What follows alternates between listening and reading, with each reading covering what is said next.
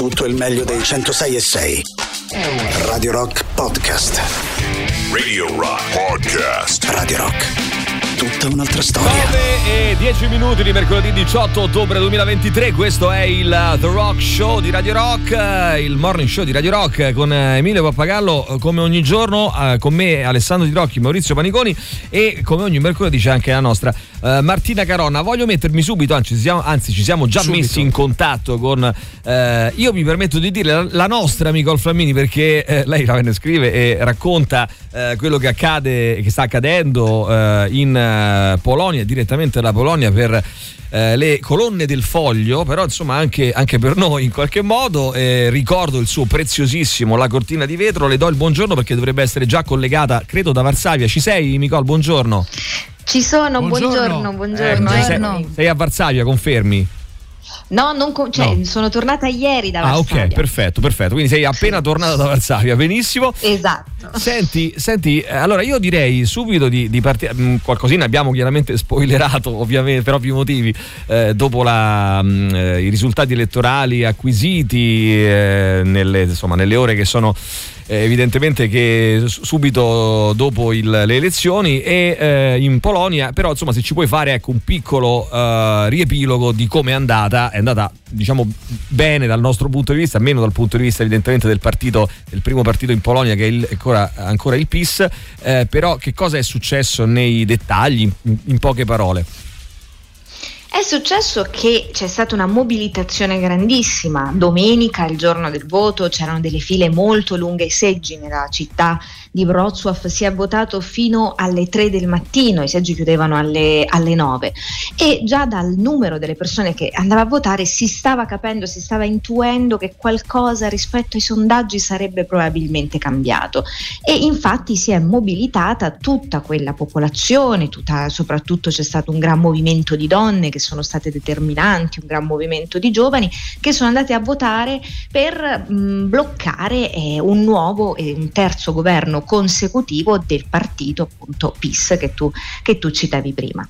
Questo ovviamente non vuol dire che eh, sarà eh, il, una maggioranza adesso esiste in Polonia ed è una maggioranza costituita dal partito di Donald Tusk che forse è il politico che più si conosce a livello internazionale in questo momento della Polonia che potrà ehm, allearsi con altri due partiti, uno si chiama proprio Sinistra e un altro si chiama Terza Via. Sono mh, molto diversi tra di loro, però già prima delle elezioni avevano detto noi siamo pronti ad allearci.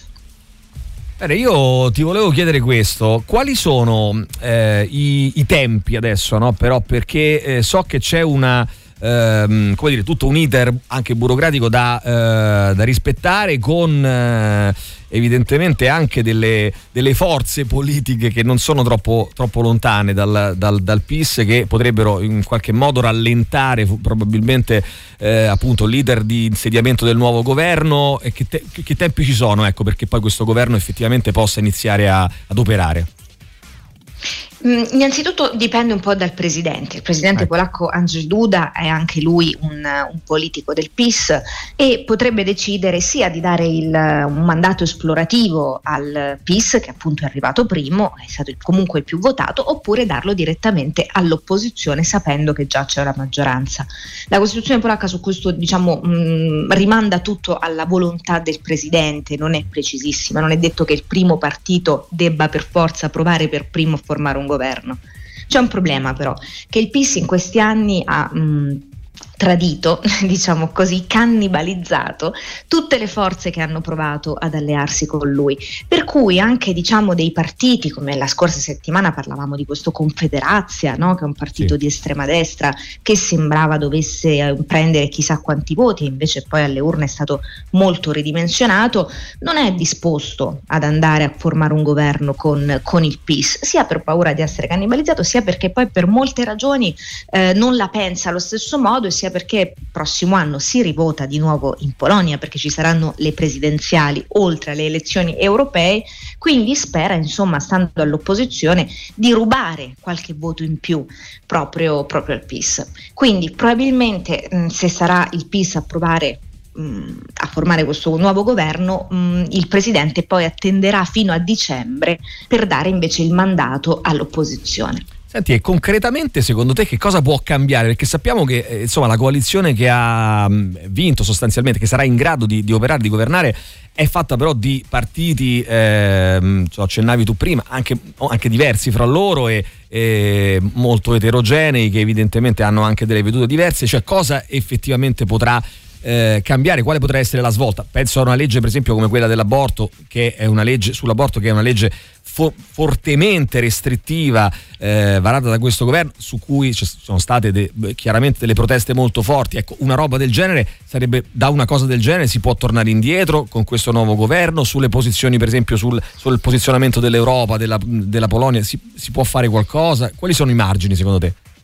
Sicuramente, allora diciamo che il posizionamento de, mh, nei confronti dell'Europa forse è la parte più semplice, eh, perché insomma poi lì ci sarà tutto come dire un lavorio all'interno dei consigli europei che sappiamo che probabilmente Donald Tusk sarà il prossimo premier, ancora non è detto, però per ora è il nome che corre di più e, e si sente molto a casa sua a Bruxelles, essendo stato anche presidente del Consiglio europeo. Eh, poi ci sono tutta una serie di leggi, quella che, mh, di cui parlavi appunto tu sull'aborto. L'opposizione eh, mh, che comunque è formata da conservatori, liberali e sinistra, diciamo una sorta di maggioranza Ursula, eh, sono pronti a cambiarla. Ci vorrà un compromesso perché sono delle anime molto diverse ma comunque sia non sarà semplice. Perché? Perché in questi anni, in questi otto anni, il PIS comunque sia ha messo... Mh, in, in, posti cruciali all'interno delle istituzioni dei suoi uomini che probabilmente potrebbero bloccare tutte queste riforme. Il PIS poi ricordiamo che comunque in Parlamento avrà moltissimi seggi, comunque parliamo di una forza forte, quindi aspettiamoci delle battaglie in Parlamento.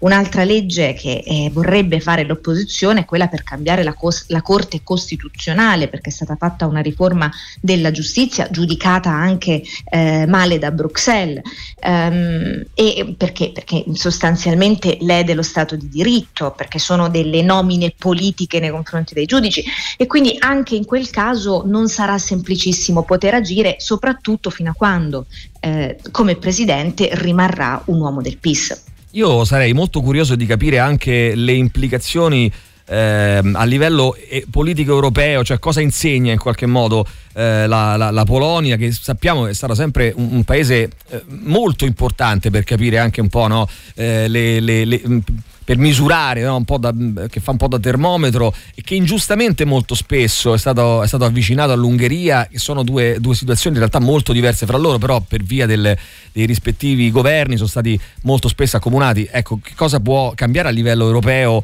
eh, adesso? Cosa può eh, evidentemente eh, far, far, accelerare magari la Polonia con queste, questa tornata elettorale?